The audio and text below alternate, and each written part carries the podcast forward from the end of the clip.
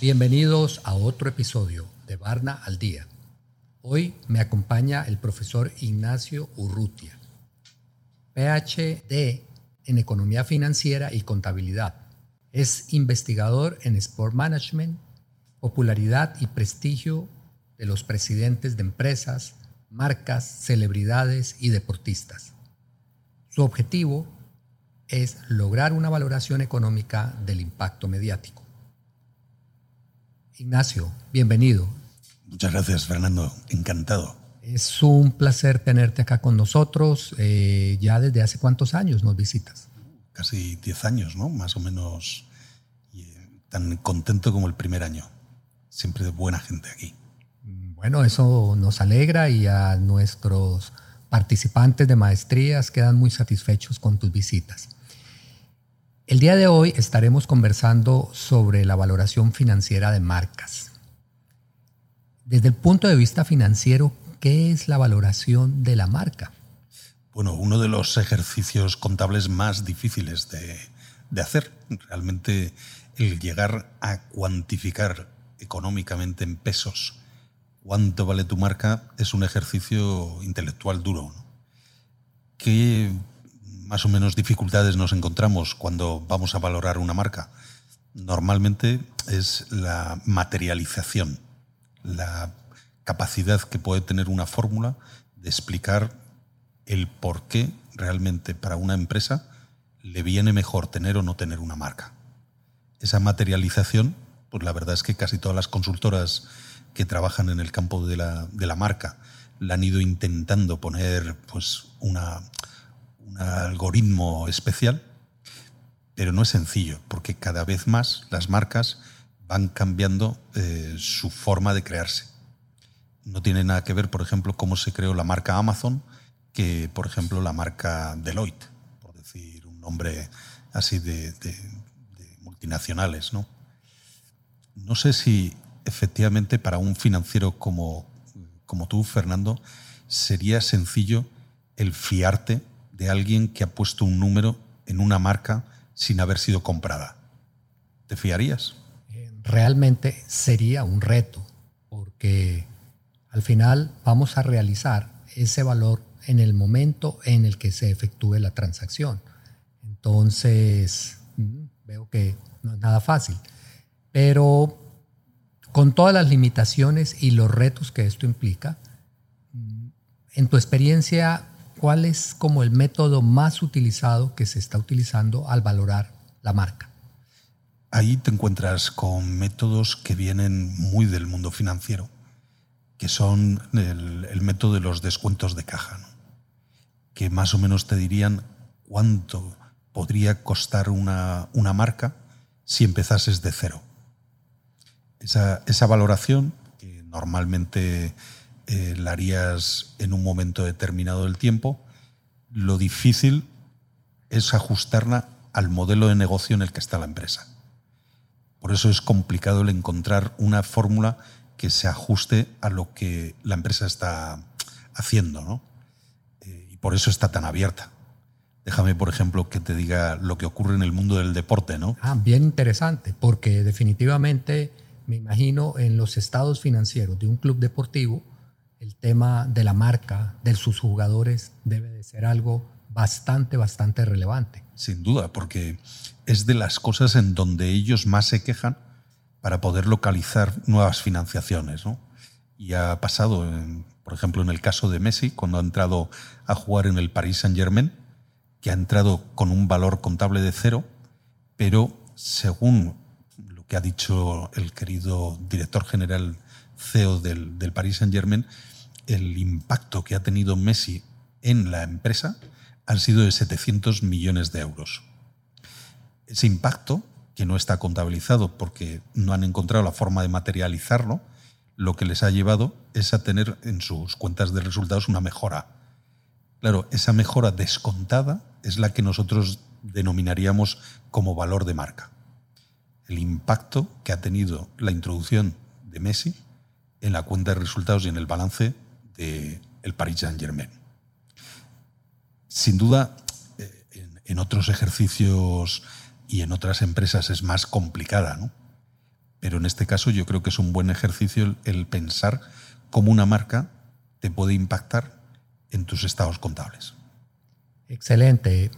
Eh, miramos, por ejemplo, empresas listadas en Bolsa de Nueva York, miramos sus balances y efectivamente dentro de esa categoría de goodwill B se puede observar que hay unos valores bastante considerables que sobrepasan el valor de los activos fijos. ¿Eso cómo tú lo interpretas? Lo interpreto que cada vez estamos en una economía más digital y, y que realmente representa lo que está sucediendo en las redes sociales y lo que está pasando en toda la parte de comunicación. Hasta ahora las empresas no se habían preocupado por, realmente materializar ello. En el momento en que se ocupan y son capaces de valorar lo que las redes sociales están añadiendo al valor de los productos, es en ese momento en el que podemos considerar que las cifras no están inventadas. El problema, como decíamos, es que la marca es uno de los activos que más difícil cuesta comprobar. Crear la fórmula puede ser más o menos sencilla, pero la comprobación por parte de un auditor es mucho más difícil. Por eso, cuando realmente han pasado todo el proceso contable y de, auditoría y de, y de normas de valoración, lo que nos está diciendo es que la economía cada vez se valora más lo que vale la marca que no lo que hace la empresa. Por ejemplo, vamos a poner el caso de Uber, ¿verdad? Una empresa que puede tener un sistema tecnológico muy bueno, con una cierta organización muy interesante. Lo que vale Uber ahora mismo viene más por el valor de la marca que tiene que realmente por la aportación de valor de sus operaciones. Luego tiene su sentido que el goodwill de, de esas empresas sea cada vez mayor. Bueno, pero eso realmente es un desafío en el sentido de que estamos entrando al siglo XXI y estas empresas que tienen una presencia tan activa a nivel de redes sociales, a nivel de media, eh, están logrando valoraciones impresionantes, mientras que las empresas tradicionales del siglo XX no lo están logrando. ¿Cómo pudiéramos interpretar ese fenómeno que se está dando de cara a esas empresas que cumplen una función muy importante para la sociedad, pero que tienen modelos de negocios muy tradicionales. Yo creo que ahí eh, están pasando lo que ocurrió también en, la revolución industrial 1.0. ¿no? Realmente esta revolución lo que te está dando son herramientas de datos que te permiten saber el índice de popularidad de cada marca. Si tu empresa tradicional no está trabajando en las redes sociales y nadie te conoce más que los clientes que en teoría eh, te siguen comprando, eso quiere decir que tú no estás trabajando el índice de popularidad de tu marca. ¿Cómo nosotros podríamos saber si una marca tiene más popularidad o no? Realmente es como hacemos con los radar. O sea, nosotros tenemos herramientas que te permiten hacer un rastreo de todo lo que está ocurriendo en los medios de comunicación en, los periódicos, en las revistas, en las radios, en la televisión. Y ese rastreo lo que te permite es saber cómo está impactando la marca en la gente que te está escuchando. Hasta ahora era imposible obtenerlo, ahora sí lo podemos conseguir. La ciencia de datos nos ha permitido tener esa herramienta.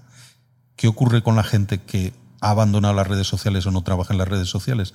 Que está perdiendo unos canales de distribución que hasta ahora no habían dado valor, pero posiblemente porque no los necesitaban. Mientras las empresas globales que están utilizando esas redes están consiguiendo llegar a más clientes, ellas no. ¿Es lógico que tengan menos valor? Sin duda, porque el potencial de creación de valor de una empresa bien posicionada en redes no tiene nada que ver que una más pequeña. Te pongo un caso, Fernando, que te va a gustar. a ver, cuéntame. ¿Cuánto crees que Cristiano Ronaldo cobra por cada eh, foto que presenta en Instagram. Wow, pero eso, no sé, me imagino que unos cuantos euros, pero no debería de ser muy significativo. Bueno, realmente cobra un millón y medio de euros por foto subida a Instagram. ¿Qué te parece? Bueno, pero a ver, tratemos de entender cuál es el racional detrás de eso, porque aparentemente se me hace una locura. Claro, tú piensas que detrás de Cristiano Ronaldo hay 700 millones de personas que le siguen. Si divides el millón y medio entre 700.000 personas, te saldrá un precio bastante barato para llegar a tanta gente. Si es una popularidad bastante bien impactada como es la de Cristiano Ronaldo, las empresas que están haciendo cosas con Cristiano se sienten muy a gusto porque están llegando a un público que de otra manera no podrían hacer. Por lo tanto, Cristiano Ronaldo se ha vuelto un monopolista. Es decir, es capaz de hacer algo que ninguno puede hacer más que él.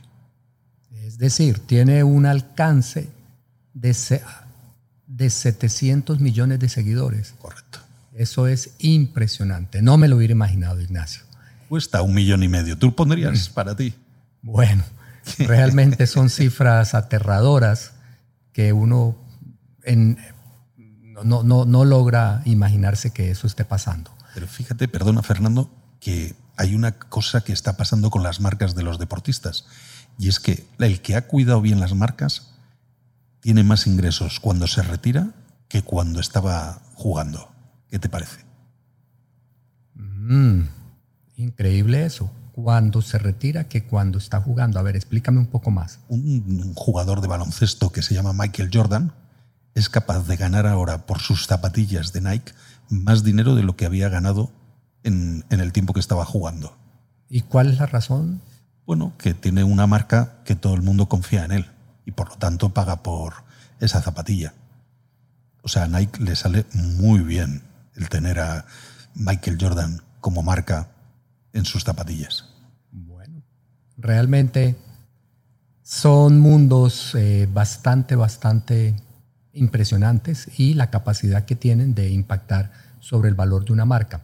A mí me gustaría que para quienes nos escuchan, que les dieras un mensaje para aquellos empresarios que están construyendo sus empresas en modelos de negocios más tradicionales, ¿tú qué mensaje les pudieras enviar sobre temas de construcción de marca? Yo les diría que no abandonasen esto de la construcción de marca eh, a manos que no conozcan realmente el negocio. Yo creo que el empresario tiene que saber que en el mundo de la imagen, en el siglo de la imagen, la marca va a ser tan importante como el producto. Aunque se dediquen a hacer las cosas más básicas de la economía, la marca le va a acompañar. Aunque sea muy barato, la marca deberá representar los valores y por lo tanto tiene que trabajar para que el impacto que tiene la marca sobre sus clientes y sobre sus stakeholders sea lo suficientemente coherente. No es fácil, es un reto, porque parte de la publicidad está marcado por los criterios de la empresa, mientras que la labor en las redes sociales es tremendamente complejo, Fernando. Tú piensa en tu propia marca personal, cómo la cuidas, cómo la trabajas. No es fácil ser coherente. Bueno, podemos estar hablando ese desarrollo de marca, esa creación de marca, esa construcción de marca. Yo sé que tú no eres un experto ni una agencia de publicidad, pero son inversiones que aparentemente son cuantiosas, que se tienen que hacer de manera sostenida. Y para los empresarios que nos escuchan, ¿tú qué les pudieras decir sobre los retornos que van a poder percibir y especialmente a partir de qué momento, de cuántos meses van a empezar a ver ese beneficio. Sin duda, Fernando, como tú eres prudente y eres una persona que te ajustas mucho a, la realidad, eh, estarías conmigo de acuerdo que cada sector requiere una forma de pensar y unos criterios diferentes. Si estamos hablando de empresas de consumo, la marca va a ser tremendamente fundamental y por lo tanto va a tener que cuidar tanto la marca como el producto en sí. ¿no? Yo lo que les recomendaría es, igual que tardan tiempo en conseguir su asesor fiscal, su asesor financiero, gasten el tiempo para buscar un buen asesor de comunicación que les ayude a posicionarse donde la empresa le gustaría estar. sabiendo que todo hay posibles eh, soluciones, pero siempre pensando que la marca es algo que es fácil de perder y muy difícil de construir. Si yo hago esa inversión, eso, ¿en qué momento empiezo a recuperarlo? ¿Cuál es la lógica ahí detrás? Bueno, efectivamente, si le preguntásemos a las empresas que y están invirtiendo en Cristiano Ronaldo para construir su marca, te dirían que a mí me interesaría en el mismo momento, ¿no? Claro, no es lo mismo el que la marca la construyas en base a personajes, como hemos quedado, que la construyas en base a campañas publicitarias o a eventos. Eh, el retorno es totalmente diferente. Seamos eh, en ese sentido profesores, ¿no? Vamos a poner escenarios. Correcto. Si nosotros tuviésemos, en el caso de Cristiano Ronaldo, la capacidad por un millón y medio de dólares de recuperarlo en el mismo spot, ¿quién te diría a ti que no invierta un millón y medio en Cristiano Ronaldo? Luego Cristiano Ronaldo estaría todo el día haciendo spot, ¿no? Correcto. Pero es que hace spot cada semana o cada 10 días. Con lo cual, no todas las empresas están recuperando ese dinero, ¿no? ¿Cuánto tiempo tardan? Mm, déjame investigar más, Fernando. Son preguntas de tesis doctoral. Exactamente. No, de verdad. Es que en todo este tema del desarrollo de marcas, uno también queda impresionado con los volúmenes de dinero que gastan las empresas allí en Estados Unidos cuando hay un Super Bowl, cuando hay eventos de gran magnitud y que están dispuestas a pagar hasta 100 millones de dólares por comerciales que van a durar apenas 50, 60 segundos. Entonces, esto es bastante, bastante complejo. ¿Qué mensaje de cierre le dejas a nuestros escuchas sobre el tema de la valoración de las marcas, teniendo en cuenta que en nuestros países, en esta parte del mundo, es un tema totalmente nuevo y no hay suficiente conocimiento sobre cómo reflejar eso en los estados financieros. Claro, yo, como decíamos, realmente busca un asesor de comunicación bueno. Segundo, crea un método de valoración de la marca que sea sostenible, y que tú puedas estar continuamente monitorizando. De tal forma que la marca sea un trabajo diario, que no sea un trabajo de cierre de estado contable, ¿no? Porque está claro que todas las empresas que han trabajado fuerte con las marcas les ha ido espectacularmente bien, tanto por los productos que ha vendido como por las sinergias que ha conseguido con otros socios, como por la marca de banquillo, que es lo que llamamos cuando hay trabajadores que están dispuestos a trabajar contigo por trabajar en una marca tan fuerte como la que tienes. Luego, hay unas ventajas que muchas veces no se cuentan, que realmente son las que hacen que el empresario se tenga que preocupar más por este tema, que no lo abandone, que sepa que estamos en el, en el año, en el, en el siglo, en la época de la, de la imagen, que todo pasa por las imágenes y que el que no esté bien situado en la imagen, que no tenga una imagen, no le va a ir del todo bien o no podemos decir que le va a ir mal, pero no le va a ir del todo lo que le podría ir. Bueno, muy, muy interesante ese mensaje. Es decir, la construcción de marca tiene un retorno. Y lo que concluyo también de lo que he venido leyendo es que con el tiempo vamos a tener metodologías más cercanas para poder reflejar ese valor de la marca en los estados financieros. Correcto. Pero eso toma su tiempo y mientras llega ese momento tenemos que seguir trabajando en construcción de marca.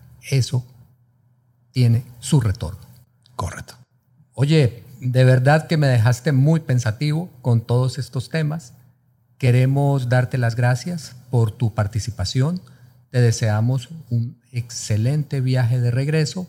Te esperamos acá con los brazos abiertos y a nuestros escuchas los esperamos en la próxima entrega de Barna Podcast.